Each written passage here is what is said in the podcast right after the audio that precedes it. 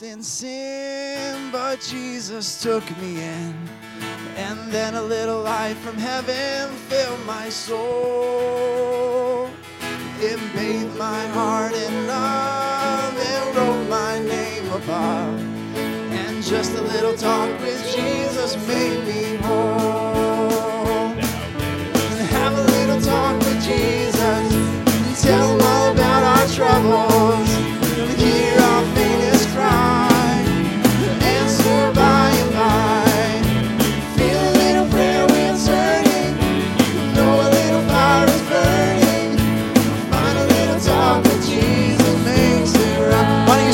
As we continue to sing, I may have doubts and fears, my eyes be filled with tears, but Jesus is a friend who watches day and night. I go to him in prayer, he knows my every care, and just a little talk with Jesus makes it right.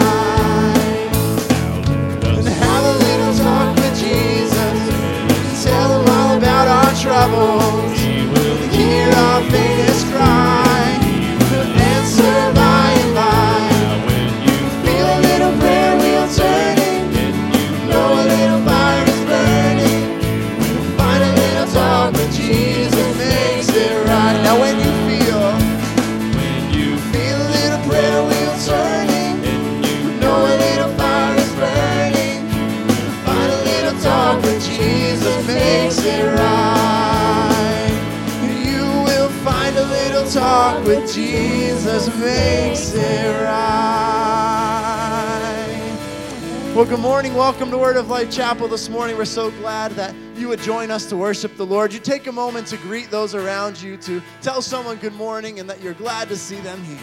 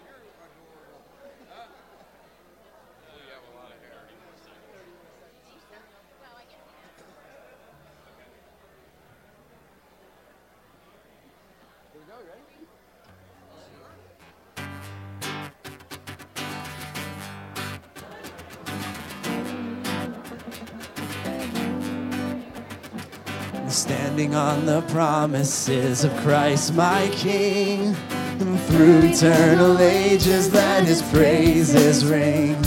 In glory in the highest I will shout and sing. I'm standing on the promises of God. We're going to go to verse 2. Standing on the promise. Standing on the promises that cannot. When the howling storms of doubt and fear assail, by the living word of God I shall prevail. I'm standing on the promises of God. Standing, standing, standing on the promises of God, my Savior. Standing, standing. I'm standing on the promises of God. What a fellowship, what a joy divine, leaning on the everlasting arms. What a blessedness, what a peace is mine, leaning on the everlasting arms.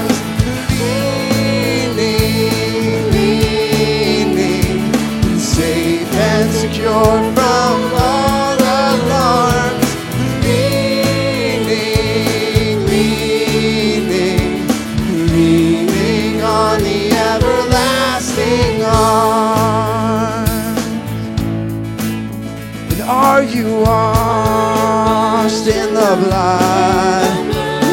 the soul cleansing blood of the Lamb. And are your garments spotless? Are they white as snow? Are you washed in the blood? I'm standing and standing, standing, and standing on the promises of God, my Savior. I'm standing, standing, and standing on the promises of God. Amen. Great singing. You may be seated.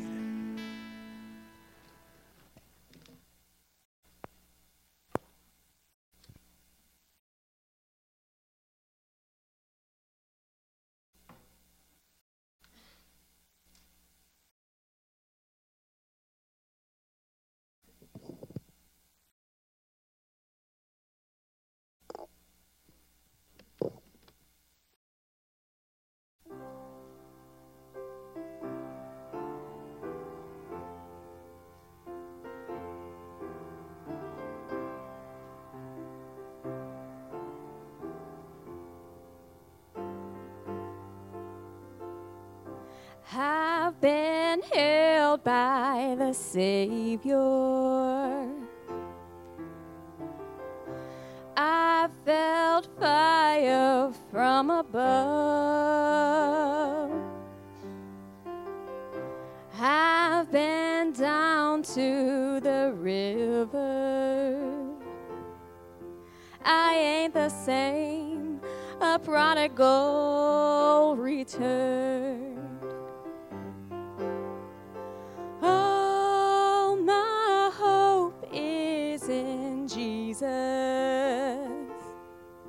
Thank God that yesterday's gone.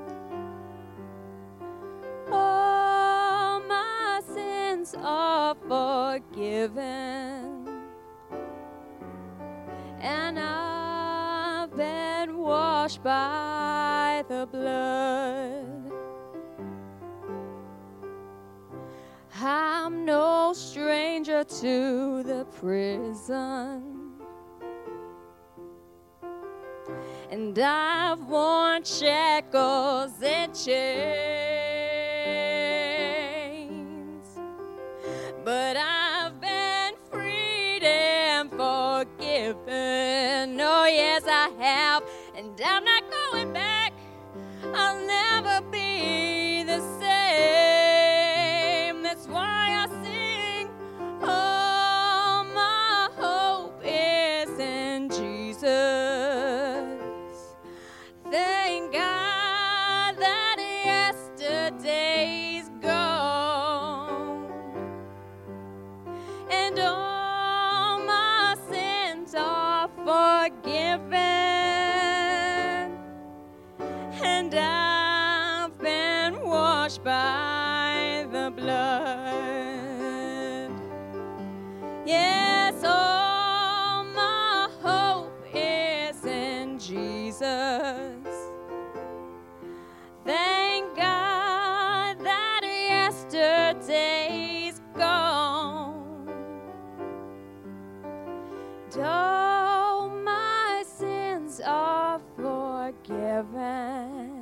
Oh yeah, they are. And I've been washed by the blood,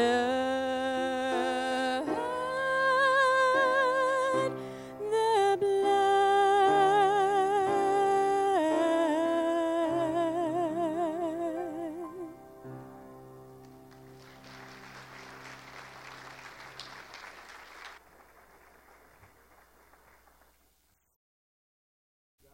Appreciate that so much. Let me make a couple of announcements. First of all, our sympathies are extended to Jan Hoffner upon the passing away of her mother this past week.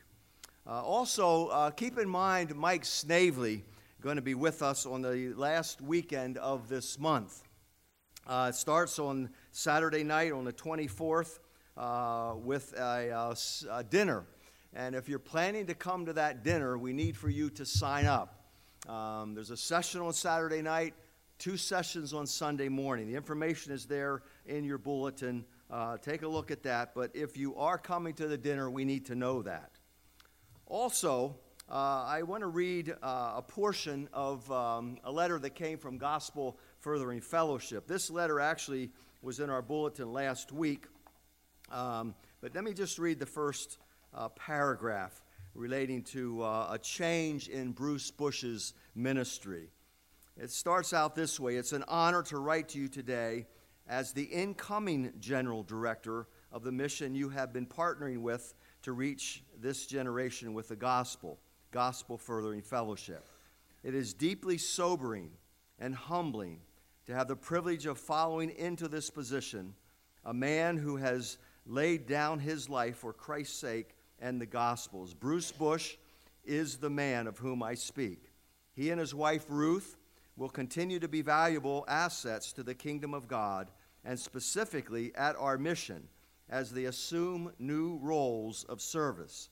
I know that they would appreciate your prayers as they seek to continue serving the Lord with gladness each new day. Bruce has been the president for quite some time of Gospel Furthering Fellowship. He's stepping down from that position as general manager, and but will continue serving with the mission, just in a new role. Now, having said that, I did put an announcement in your bulletin. There's going to be a service of honor on Sunday night, April the 8th, in Lebanon. That's where Gospel Furthering Fellowship is located, in Lebanon. On April the 8th, there's going to be a service in honor of Bruce and Ruth Bush. There is information on the bulletin board, ways that you can get involved in this service.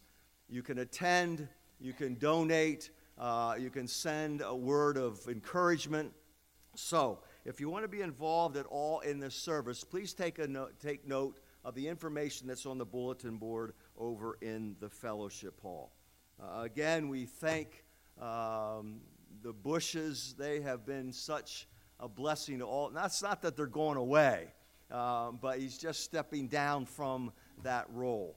And so they've just been a great blessing to us for so many years. And we have supported the mission for many, many years. And we'll continue to support Bruce and Ruth Bush. So we thank the Lord for that. All right, take your hymn books, if you would, please, and turn to hymn number 434. Hymn number 434. And we're going to sing together just two stanzas, the first and the second, of Sweet Hour of Prayer. Just stanza 1 and stanza 2.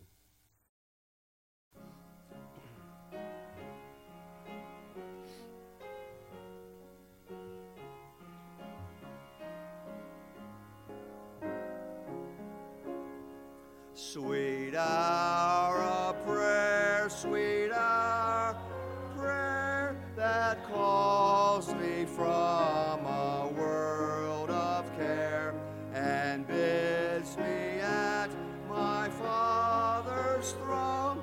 Make all my wishes known in seasons of distress and grief. Has oft found relief and oft escaped the tempters by thy returns. Sweet hour of prayer, sweet hour of thy wings shall the ocean bear to him whose truth such I hate. Wait, I think we're on something different here. Are we on stanza 2 or 3? What are we singing up here? Neither. 4. All right, I have sweet hour of prayer, thy wings shall my petition bear. Is that 2? But that's not what you see up here. Well, you're all wrong. Open your hymn books and turn to stanza number 2. Or let's just sing what's up here. No, you know what? I mean, this wasn't, Tony chose stanza 1 and 2 because it relates to prayer, right? So we've got to do stanza 2. This is not stanza 2. It is now. So it's Pete's fault. No, it's Dylan's fault. No, all right. Are we on the same page? You see what I see. All right, here we go. Thy wings shall my petition bear. I see it. Okay. Here we go. Sweet hour of prayer, sweet hour, thy wings shall thy petition bear to him whose truth and faithfulness engage the waiting soul to bless. And since he bids thee seek his face, leave his word and trust his grace, I'll cast on him my every and wait for the sweet hour of prayer.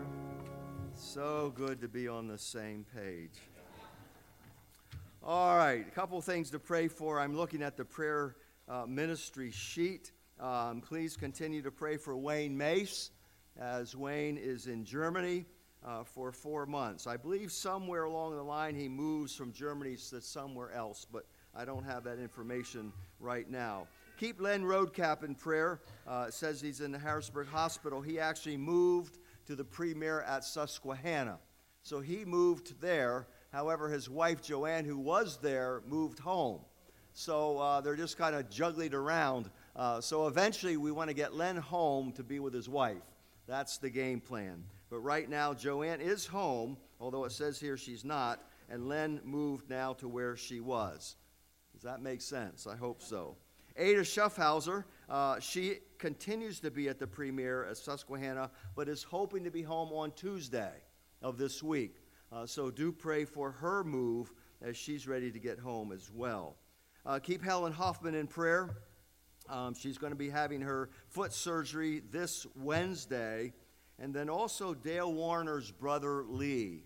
And I didn't hear a report today, but yesterday he remained in the hospital down in Philadelphia, and Dale rushed to the hospital because things got a bit worse. Again, I don't know, the situation today, but do pray. Oh, Sharon, I didn't see you. I'm sorry. He passed away last night. Oh, I'm sorry to hear that, but kind of expected. Okay. Well, thank you. Yeah, I didn't see you here, sorry. So Lee had passed away last night. So please keep Dale and Sharon and family members in your prayers as well. So let's come before the Lord at this time. Father, we come before you. And Father, as a Christian, it's so good to know that we can do that. Father, we know the Scriptures. We know when the Bible tells us that Jesus is our mediator between God and man, that gives us the right as children of God to come into your very presence boldly and confidently. And so, Father, this morning we come before you, especially, Lord, when we hear of situations that involve death and sickness and sorrow. Father, we often hear people say, I couldn't have gotten through this apart from knowing the Lord.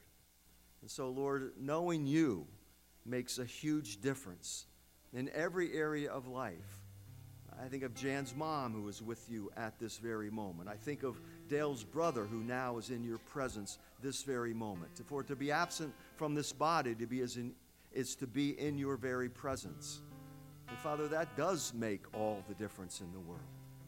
And Father, we know where our loved ones are who die in Christ. But I pray that you might comfort Jan and Dale and, Father, these who have been left behind. For you are the God of all comfort and the God of all grace. Father, we think of others like Wayne, who is away from home, leaving a wife and 2 daughters behind. Father, would you watch over them and protect them? Father, we think of Len and Joanne Roadcap, who these last few weeks have experienced so much illness and sickness. Father, we commit them to you. And Ada, Lord, as she makes this move home on Tuesday, that, Father, you would be there with her and for her during this transition. And I pray for Kim and Don as decisions continually need to be made, that they might be granted great wisdom. Father, I think of Helen as she goes in this Wednesday for this foot surgery, that all cancer can be removed. And so, Father, it's good to be able to come before your throne at this time.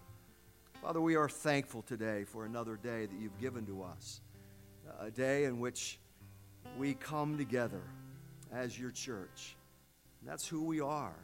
Lord, the church is not this building that we come into. The church, we are the people of God. We are the bride of Christ. And Father, we have come today to look into the eyes of Jesus and to see him in all his glory. Father, remove the distractions, remove the evil one who certainly is trying to keep us from hearing your word and applying your word. Father, may our hearts be open to Pastor Tony as he comes to speak to us regarding this topic, Lord, in which we all can relate. Lord, we all worry. We all become anxious.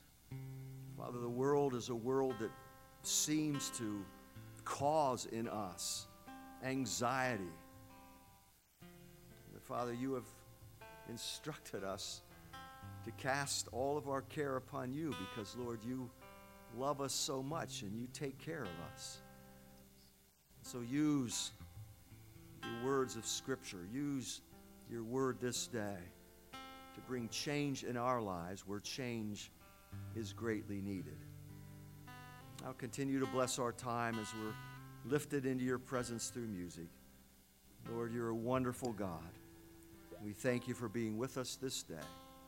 In Jesus' name, amen.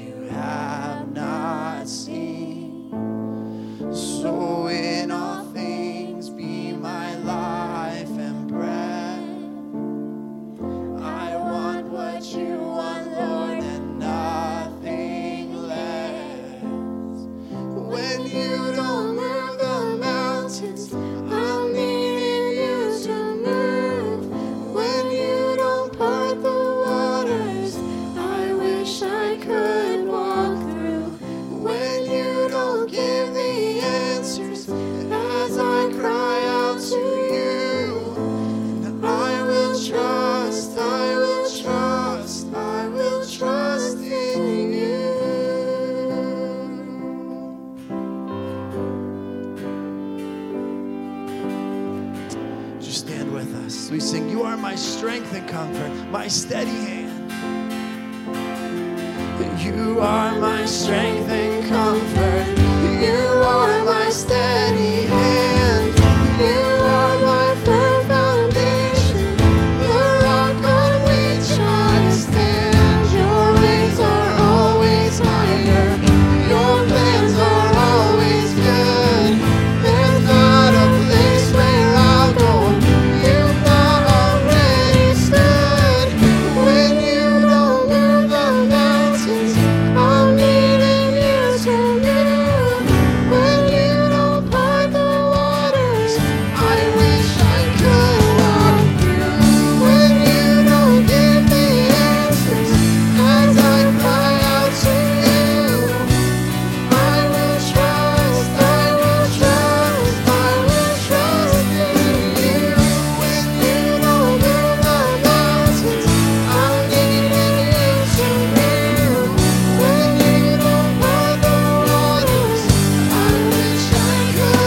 answers as I cry out to you, I will trust, I will trust, I will trust in you. I will trust in you. I will trust in you. Walking around these walls, and I thought by now they'd fall, but you have never failed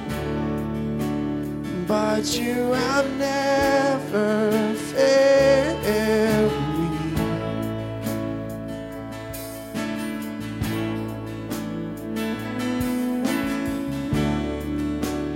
Waiting for change to come, knowing the battle's won. For you have never failed me. Your promise still stands. Your promise still stands. Great is your faithfulness. Your faithfulness. I'm still in your hands. This is my confidence. You've never failed me. And I know the night won't last. Your word will come to pass.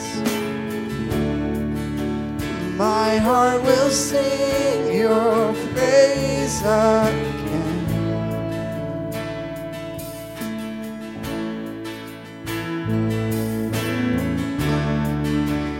Jesus, you're still enough. Keep me within your love.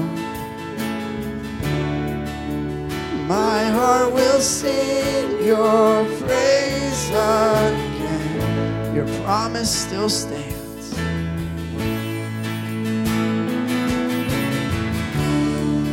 Your promise still stands.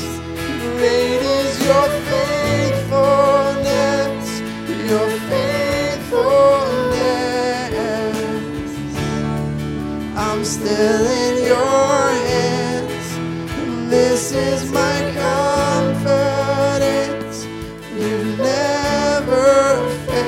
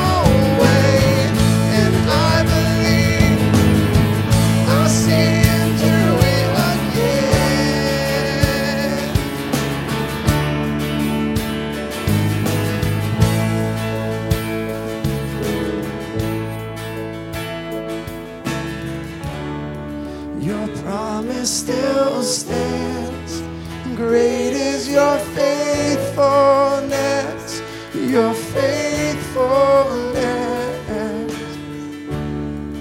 I'm still in your hands. This is my confidence. You've never failed me yet.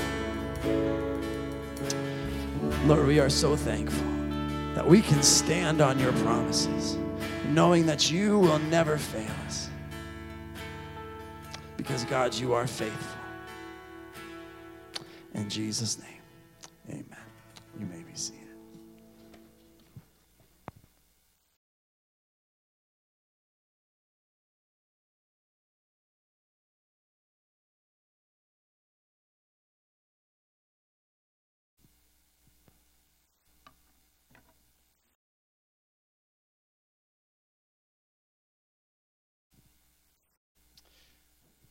What are you worried about today?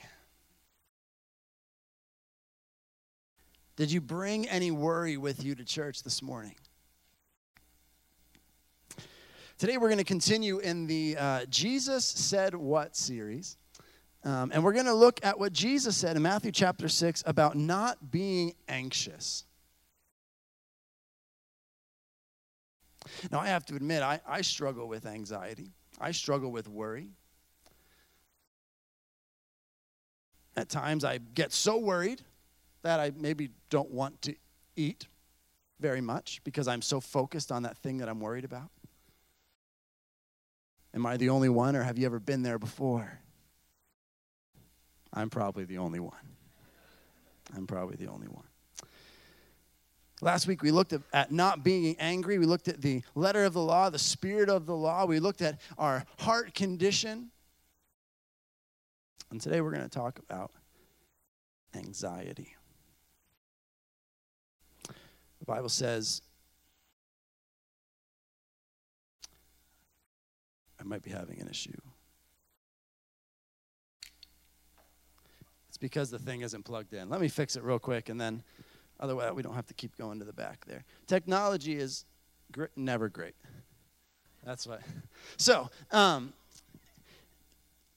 the Bible says in 1 Timothy, no, we are thankful for the technology the Lord has blessed us with. 1 Timothy 1:7, for God gave us a spirit not of fear, but of power and love and self-control. The King James says of a sound mind, right, of a sound mind, which we'll talk a little bit later about as we get into the message this morning. But we're going to look at, this morning, we're going to look at Matthew chapter 6, starting at verse 25. I'd like to ask you to stand with me this morning as we read this passage of Scripture, and then you may be seated after. The words of Jesus. Therefore, I tell you, do not be anxious about your life, what you will eat or what you will drink, nor about your body, what you will put on. Is not life more than food, and the body more than clothing? Look at the birds of the air. They neither sow nor reap nor gather into barns, and yet your heavenly Father feeds them. Are you not of more value than they? And which of you, by being anxious, can add a single hour to his span of life? And why are you anxious about clothing? Consider the lilies of the fields, how they grow. They neither toil nor spin. Yet I tell you, even Solomon in all his glory was not arrayed like one of these. But if God so clothes the grass of the field, which today is alive and tomorrow is thrown into the oven, will he not much more clothe you, O you of little faith? Therefore, do not be anxious, saying, what shall we eat, or what shall we drink, or what shall we wear? For the Gentiles seek after all these things, and your heavenly Father knows that you need them all. But seek first the kingdom of God and his righteousness, and all these things will be added to you. Therefore, do not be anxious about tomorrow, for tomorrow will be anxious for itself. Sufficient for the day is its own trouble. Amen. You may be seated. You know, worry is a big thing in our culture today. As a matter of fact, the ADAA says that approximately 18% of American adults struggle with an anxiety disorder beyond just being worried, right? So if we had 170 people in here, that's an additional 30 people. So on top of those of you who are worried, there are some people that are worried on a regular basis. Worry is such a big part of our culture, and we're set up to worry, aren't we? We're set up to worry. You go to Christian school today. I came from Lancaster Bible College. Lancaster Bible College is pretty close to $30,000 a year now, $30,000 a year. So you go there for 4 years. If you don't get any assistance, you know, that ends up with you owing $120,000 when you leave through student loans. So then you're owing $120,000 when you leave in student loans. On top of that, you need to make sure that you have a vehicle you can drive around and a mortgage for a house. And we're almost set up to be worried in our culture today. If you turn on the news and watch the TV, my goodness, there's almost nothing that's encouraging. There's almost nothing that's uplifting. I tried something the other day. I went on Fox News and CNN on their websites, and both of the things that were up there were negative. We're set up to worry, right? Right? The world wants us to worry. The enemy wants us to worry.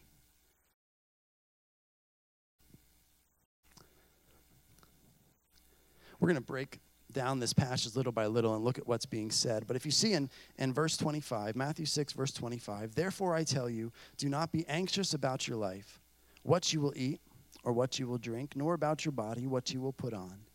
Is not life more than food and the body more than clothing? Some here this morning might think that food is life, right?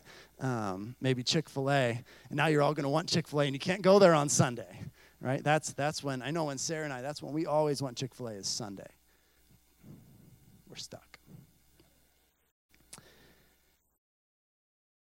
Is not life more than food? What's the question that's being asked here? There's a question that Jesus asks, is not life more than food and the body more than clothing? Basically, what's the purpose of your life? What's the purpose of your life? Why are you here? Is it to eat? Is it to dress nicely? See, the purpose of our lives, the reason we are here, the reason we're created is found in Isaiah 43:7. Everyone who is called by my name, whom I created for my glory, whom I formed and made. We were made for God's glory.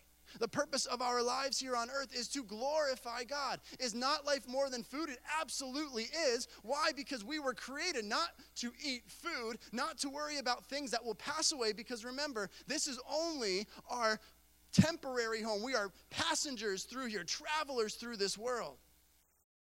This is not where we're going to spend eternity. So why do we focus on things that are temporary? See, we were created for God's glory. We were made for the glory of God. Of course, sin entered the world, and we were given a commandment in Matthew chapter 28, verse 19 and 20. Go therefore and make disciples of all nations, baptizing them in the name of the Father and of the Son and of the Holy Spirit, teaching them to observe all that I have commanded you, and behold, I am with you always to the end of the age. See, this whole passage is a matter of perspective. Are you kingdom focused or are you me focused? Are you kingdom focused or are you me focused? We talked about that in Sunday school this morning. The teens probably heard me say it 20 times. Are you kingdom focused or me focused? Because look at what's being said. Is life not more than food? What is the purpose of your life? The purpose of our lives is to glorify God. You know, when we look at that passage in Matthew 28, where we're told to go and make disciples, and sometimes I think people view that as a passage for pastors and missionaries. For pastors and missionaries. I'm here to tell you this morning, it's not. This is something for each and every person that is saved. It's not a suggestion. It's not an encouragement. It's a commandment. Go and make disciples. But how can we do that if we're living in anxiety? How can we do that if we are concerned about saving up the food and the clothing? And you get where this passage is going. Where are you focused? Are you kingdom focused? Or are you me focused? What is the purpose of your life? And are you glorifying God? Matthew 6:26, the next verse. Look at the birds of the air. They neither sow nor reap nor gather into barns, and yet your heavenly Father feeds them. Are you not of more value than they? Have you ever spent any time watching birds? Now, I know some of you in here this morning, you are avid bird watchers. You have binoculars. You can pick out the different chirps of birds. I'm not a big bird fan, but I know some of you are. Actually, I heard there were approximately, 2 million people that were gathering in Philadelphia on Sunday to go and see birds, right? On Thursday, Thursday. But I guess it's a different kind of bird. But look at the birds of the air. They neither sow nor reap nor gather into barns, and yet your heavenly Father feeds them. Are you not of more value than they? There's a comparison here between birds and people. Birds and people. Now, if you ever have watched a bird, it is pretty fascinating how they're always able to find food. They're not lazy. They're not idle. They're always looking. They're always trying to find food, and they find it because God provides it for them.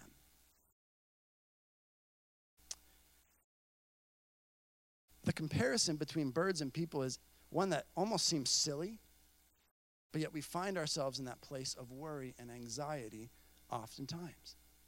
And again, I've been through it. I still struggle with worry. Let's compare birds and people for a moment. So birds have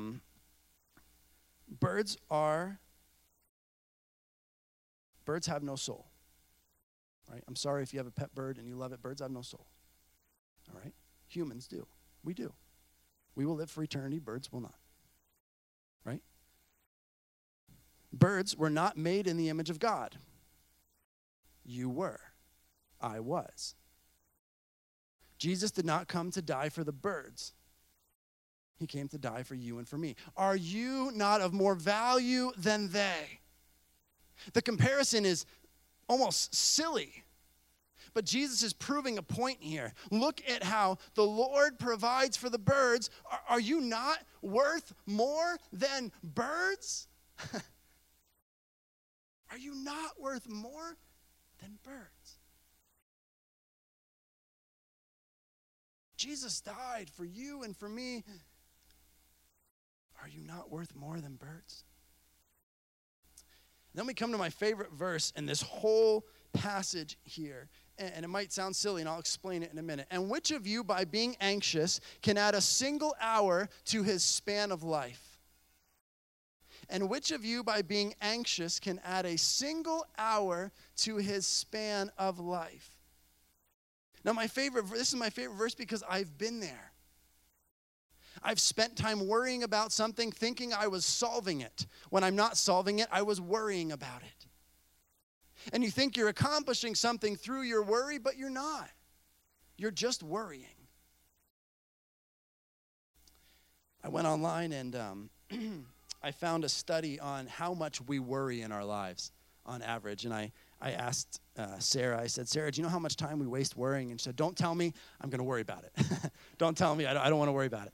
But there was a study done by Benenden Health in the United Kingdom. I believe it was done by a group called OnePoll. And here's what they found, that on average, the adult, now they surveyed 2,000 people in Britain. Adults will worry 14.31 hours per week. 14 hours a week we spend worrying, which equals out to 744 hours of worrying a year,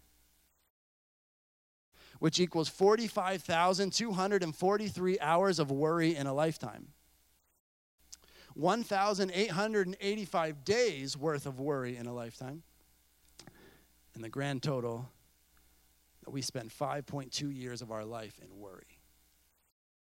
Now, some of you probably have a 5-year plan. I doubt it is to spend the next 5 years worrying. But we're a worrying people. And the things that people were worrying about, finances, and I think the number one was my stomach's too big. Number one, my stomach's too big. And it went through all of these different things that they had that people are legitimately worried and concerned about. See, Jesus here is hitting a very, very, very important subject. Because when we're investing in our anxiety, we're investing in our worry, because that's what you do when we're worrying about something. We're investing into it, right? We're spending time, energy, effort into that worry. You cannot invest the same energy into something else. See, if I'm going to live my life for the glory of God's kingdom, but I'm spending all of my time in worry, I'm missing out. I'm missing out. Because God has given me, given you, all of these different gifts and talents and abilities. But it's so easy for us to spend time worrying. And if you're someone this morning that struggles with worry, that struggles with anxiety, just know that you're not alone. You're not alone. That there are so many people, brothers and sisters in Christ, that wrestle with anxiety, that wrestle with worry. But I think you can see through the study here how important it is that we talk about it.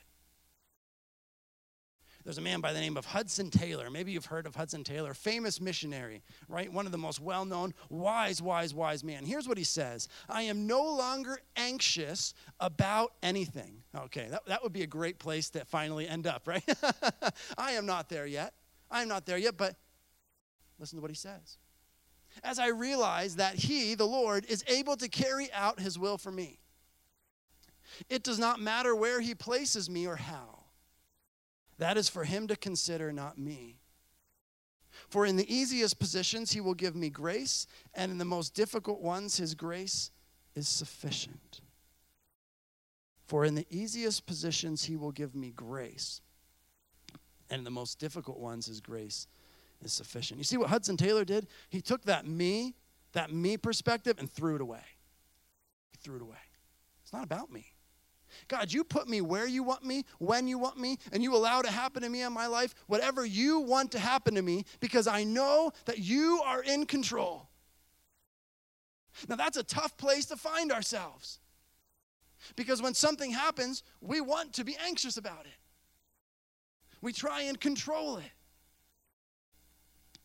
But I love what he says. His grace is sufficient. Those of you who are wrestling through different periods in your life and the worry is just overwhelming, realize that his grace is sufficient for you. It says in 2 Corinthians 12:9, but he said to me, look at the underlined part, my grace is sufficient for you. For my power is made perfect in weakness. Therefore, I will boast all the more gladly about my weakness so that Christ's power may rest on me. How many times do we end up worrying about things that are outside of our control when we know that we have a God that's sovereign? And we're all guilty of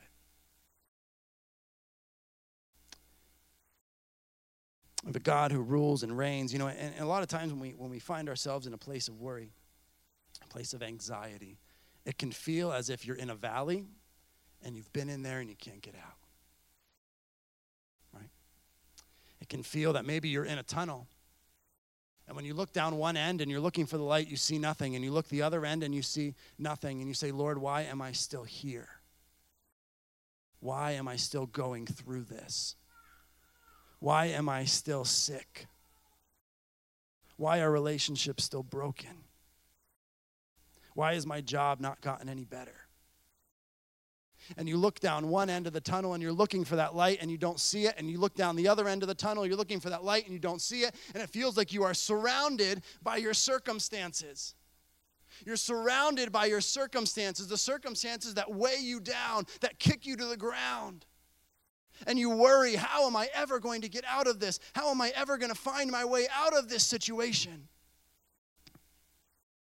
A couple weeks ago, Sarah shared a song with me, sung by Michael W. Smith, and she shared it with me, but it repeats itself a lot, and I figured out the song in 30 seconds, and I said, I don't know if I really like this that much, and I didn't think there was that much to it, but I started listening to it more, and I started thinking about the words, and here's what it is. I'm going to sing it for you this morning, because I want you to hear it. I want you to hear it the way it goes. He goes, this is how I fight my battles. This is how I fight my battles.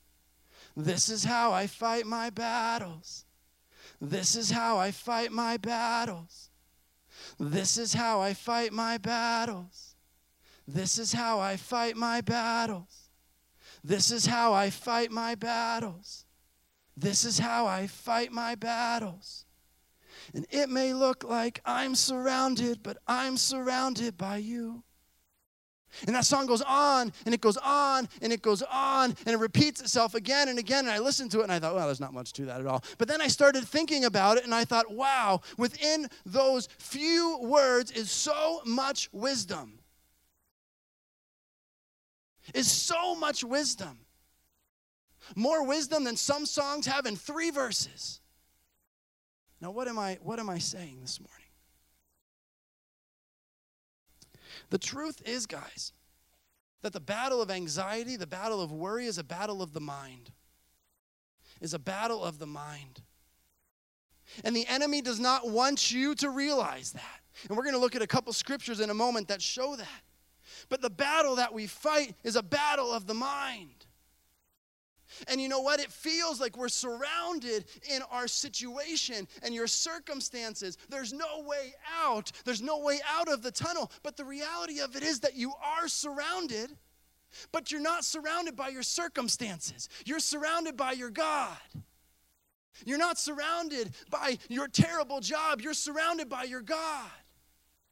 You're not surrounded by your sickness. You're surrounded by your God. The Bible says in Isaiah 52:12, for you shall go out in haste, and the Lord shall not go in flight. For you shall not go out in haste, and you shall not go out in flight. For the Lord will go before you, and the God of Israel will be your rear guard. That nothing can separate you from the love of God. See, you are surrounded. I am surrounded, but it's not by my circumstances. It's by my God. But when I take my eyes off of my God and look at my circumstances, it feels like I am surrounded. And it feels like there's no way out. So Paul says, I keep my eyes fixed on the prize. Are you kingdom focused or me focused? See, you are surrounded. But it's not by your circumstances. It's by your God. It's by our God. The Bible says in Romans 8:6, talk about the battle of the mind. For the mindset on flesh is death, but the mindset on the spirit is life and peace. Philippians 4:8, finally, brothers, whatever is true, whatever is honorable, whatever is just, whatever is pure, whatever is lovely, whatever is commendable, if there is any excellence, if there is anything worthy of praise, think about such things. The battle of the mind. Think about such things. We see in Colossians 3:2, set your minds. That's an action, guys. That is an action. Set your mind on things that are above, not on things that are on earth. 2 Corinthians 10:5, for those of you who are King James people, this is straight from the King James. Casting down imaginations. Casting down, that's an action. Casting down imaginations. And every high thing that exalteth itself against the knowledge of God, and bringing into captivity every thought. That is, again, that is an action. Do you understand? We're in a battle of the mind. The enemy wants to discourage you. He wants to bring you down. He wants you to be depressed. He wants you to be discouraged. He wants you to live in fear. But the Lord did not give us the spirit of fear, but of power, of love, and of self-control. See, worrying is a battle of the mind. What are you focused on?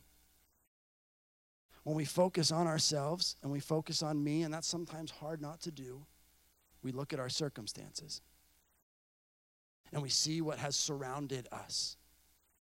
And it's easy to forget that God is the one surrounding us, that nothing can separate you from the love of Christ. Why do we worry?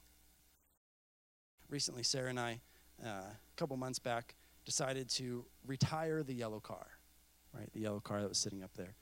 And with Nehemiah here, we decided to buy a little bit of a bigger car. And we went down to this car dealership to make the purchase and found one online. We get there and we ended up buying a completely different one. Had higher miles, but we thought it would work better for us. And we ended up buying from a rep who had never sold a car before in her life, right? I don't know if that's a good thing or, or not, but she never sold a car before in her life. As a matter of fact, they were so busy that day, they told her, you go and help him. That's what she told me later. You know, you go and help him. And she really wasn't very confident in what she was doing, it sounded like, because she hadn't sold a car before, but I thought she did a great job. So we buy this car, we bought an extended warranty with it because it had higher miles. And we had used it for a couple months. It was a tremendous blessing for us because Sarah's gram was really sick. We had to make multiple trips to Pittsburgh when she passed away. And with all the stuff that a baby requires that we didn't even realize they require, it was a blessing. And we're driving home. We went to the Macy's for dinner one night. We're driving home. In the corner of my eye, I see a deer, right? Corner of my eye. Fully, what's the word? Galloped, spread. I don't know what the word is for it, right? And fully just ready to hit the car. And it was so fast that I had no time to reach my arm over, you know, to hold the person next to me, to say, watch out, to say, there's a deer. I had no time to say anything. All I had was a little bit of time to put my foot on the brake. But it wasn't enough. We hit the deer, totaled the car, right? Totaled the car. But I remember Sarah quickly got Nehemiah out of the car, and my door wouldn't open. I had to get out of the car, and I remember getting out my phone. Everybody was okay, and checking my phone and thinking, all right, what do I do now? Do I call 911? Do I call the police? I've never been in an accident before. And right then, red and blue lights came on. The police officer pulls in. And is everybody okay? Yes, we're all okay. And right after the police officer, a silver Ford Explorer pulled in. Dale and Tina Swigard were leaving Walmart, and they happened to come across us right there. Not by accident, guys, not by accident. And they were able to take Sarah and Nehemiah home. Right after Dale and Tina came, Jake Sprengel pulled up in his car. He was also leaving, and he took me home. I didn't have to call anybody. Who needs a cell phone? Who needs a cell phone? I remember getting in the car and just being so thankful nobody was hurt, but then thinking, okay, we just bought this car. We really didn't put any money down on it, and now we're going to have to pay. Because if you know anything about vehicle, you drive it off the lot, your tires roll once, and all of a sudden your car is worth half of what he bought it for, right? And so we drive it off the lot, and I started thinking to myself, all right, so now we're going to owe money on the car. How much is it going to be? So I get home the next day or the day after, and I'm on my phone on Kelly Blue Book trying to look up the value of the car. Thinking, okay, if I can figure it out, then I can figure out how much we have to pay, and I can figure out what we're going to do. My phone wouldn't work, right? Now, we have Metro PCS, which is not the best phone company, but that's not why. It wouldn't pick up my location. It wouldn't pick up my location. It was silly. It's frustrating, really frustrating. It wouldn't work. So I tried it again. It wouldn't work. So I thought, I'm going to use my computer. So I go down and I get my laptop, type everything in that I have. What's the value of the car? It wouldn't work.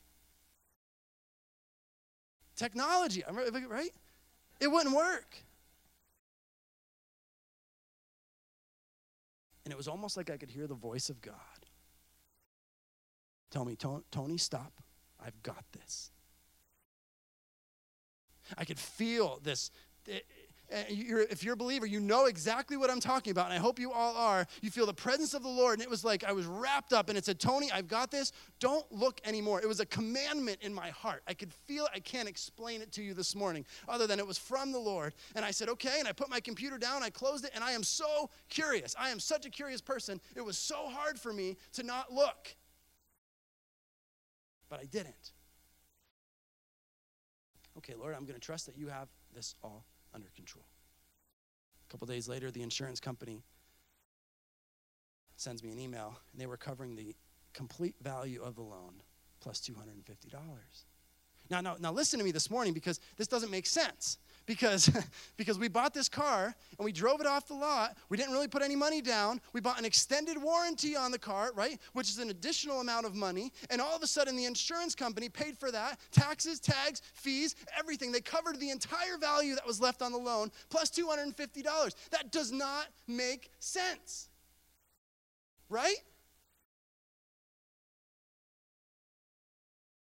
So we go back to buy another car. Not a Nissan. We've crashed 2 Nissans now, so now we're trying something else. And we get there, and I'm sitting down with the rep, the same lady that we'd worked with. And she says, So I hope it all worked out with the loan. I hope you're not in too bad of a place. And I said, no, let me tell you, it was all paid for. And her jaw, it was like it dropped to the floor. Because she knows that doesn't happen. She knows that doesn't happen. And we ended up getting the extended warranty back on top of it. That's not normal. That was God. And I told her, I remember sitting there and I said, I don't know how it happened. I said, I do know how it happened. It was the Lord, but I cannot explain it to save my life. I cannot figure it out.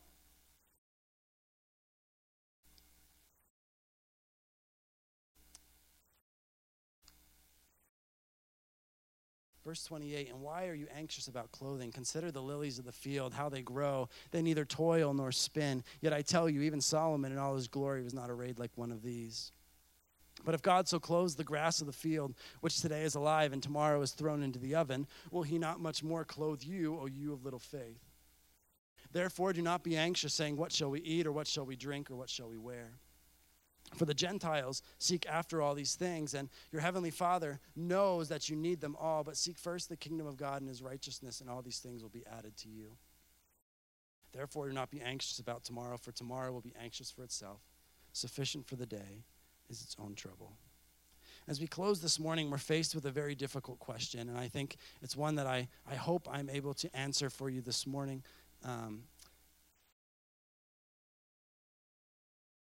Sometimes I think we take this passage out of what Jesus is saying. We take it out of context. But seek first the kingdom of God and his righteousness, and all these things will be added to you. I believe sometimes we think that we say that everything will be provided to us according to what we need, what we think we need. But then we're faced with a difficult question. Well, what about Christians that are in persecution over in North Korea that are starved to death? Jesus here says that he's going to provide for the food will be taken care of, right? All these things will be added to you. He's not lying. God doesn't lie. What about the believers that maybe they're faced in a place of persecution and they do not have the proper clothes and they're thrown into a jail cell? Does that mean that God's not keeping his promise here? Because this is a serious question, guys.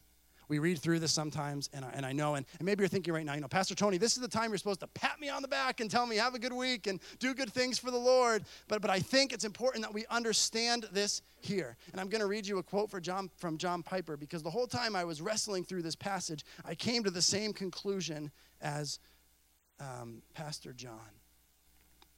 Here's what he says. Now, here is my answer to that question. When I put all of this together, Jesus' word and Paul's two texts. Now, this was all from a question. And somebody said, Pastor John, Jesus says he's going to provide for our food and our clothes. What about the people that don't have food, the Christians that starve? Does that mean he's not keeping his promise? And here's what he says. Now, here is my answer to that question. When I put all this together, Jesus' word and Paul's two texts, when I put all this together, I think the meaning of Matthew 6:33, right, which we just read, and Romans 8:32, and other promises like this, there are a lot of them. I think it means that everything will be given to us that we need in order to do God's will, in order to glorify God most fully, even if it means death. Now, stop there with me for a moment, real quick. Me focus, kingdom focus, right? There's a difference of perspective here. Difference of perspective. Is it all about glorifying God? That's the purpose of our life? Or is it all about making sure that my belly is full, right? Because they're different. They're different things. They're different things. I think it means everything will be given to us that we need in order to do God's will, in order to glorify God most fully, even if it means death. Jesus isn't promising all the food, all the clothing, all the housing, all the health care, all the protection that we need to be comfortable or even to stay alive. He says we're going to die in his service. He is promising that we will have every single one of those things in exactly the right measure for doing his will and glorifying his name, even if it means perishing from exposure or starvation in the path of obedience. Now it got quiet.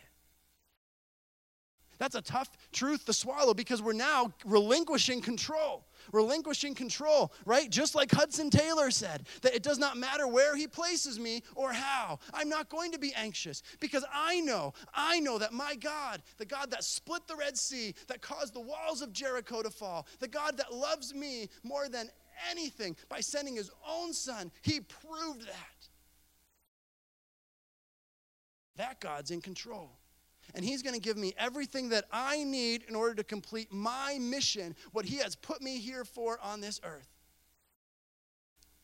That might mean that I go through a time in my life where I don't have the food that I think I need.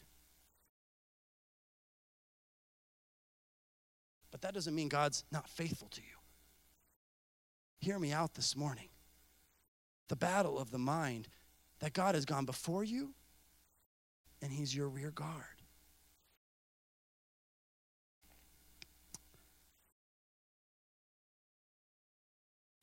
This morning we talked so much about anxiety, about being worried, trusting God. That's really worry is a lack of trusting God, right? And I'm admitting that from my own heart. Philippians 4:6, Paul says, do not be anxious about anything, but in everything by prayer and supplication with thanksgiving. Let your requests be made known to God, and the peace of God, which surpasses all understanding, will guard your hearts and minds in Christ Jesus. Everything that we sung this morning, the talk with Jesus, we stand on the promises of God. We lean on his everlasting arms, that we can go to him for a sweet hour of prayer. It all points back to God. Kingdom focused. I am kingdom focused. Everything I do is kingdom focused. That's our mentality. That must be my mindset. Let me think of things that are true and noble and honorable. And Lord, take those things of worry, of fear. Take them out of my mind. I want things that are from you. And Lord, I want to find myself in a place that no matter where you put me, I'm able to say, God, you're in control and I rest in you. Because think about those brothers and sisters that are in North Korea or Iran, that are imprisoned, that don't have food, that don't have the right clothes. God is still with them, and he is still faithful to them. He will give you everything you need according to his riches in Christ Jesus.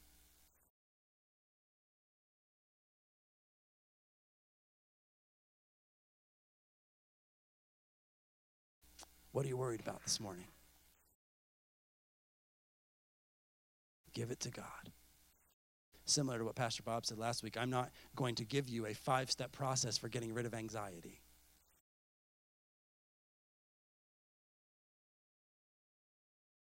We just need to give it to God.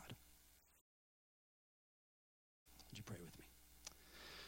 Lord, we are so thankful that we can rest in you. Lord, so often in our lives,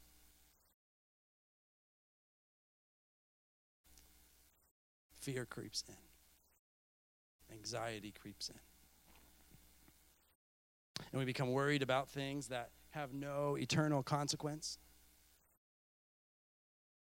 And Lord, as often as we try in our lives to not be me-focused, the old man, our sinful nature, rears its head and we become that way. But God, you understand that. And you love us anyways.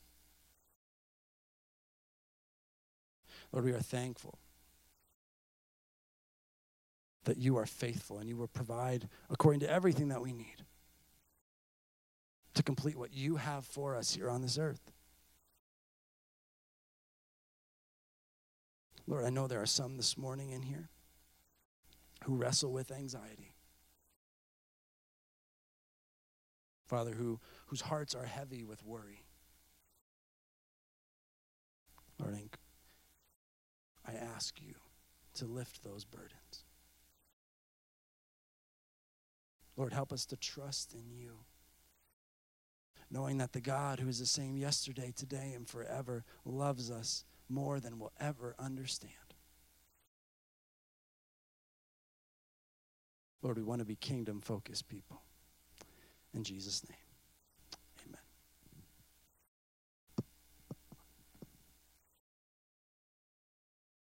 closing hymn speaks of that trust.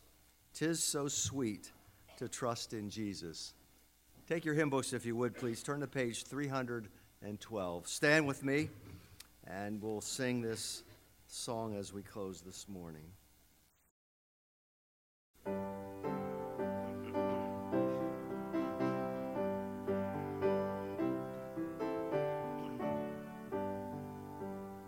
Tis so sweet to trust Jesus, just take him at his word, just to rest upon his word, just to know, thus saith the Lord.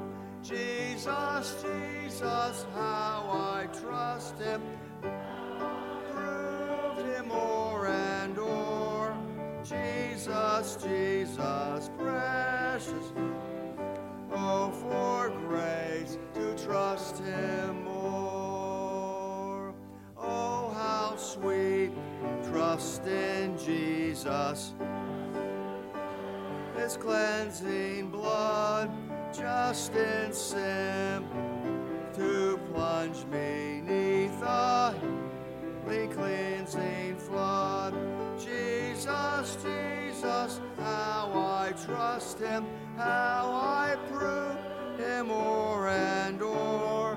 Jesus, Jesus, precious, oh, for grace to trust him more. Yes, 'tis sweet to trust in Jesus, and self to cease, just from Jesus taking life and rest and joy and peace. Jesus, Jesus, how I trust him, I proved him o'er and o'er. Jesus, Jesus, precious Jesus, for grace to trust him more. I'm so glad I learned trust him, precious Jesus, Savior. And I know that thou art with me, be with me to the end. Jesus, Jesus, how I trust him. Jesus, Jesus, precious Jesus, to trust him more. So, Father, we take our care and our burdens, and, Father, we cast it upon you, knowing how much you care for us. We thank you for being that sovereign God who rules and reigns and controls all things. Lord, help us to trust you more. We pray in Jesus' name. Amen.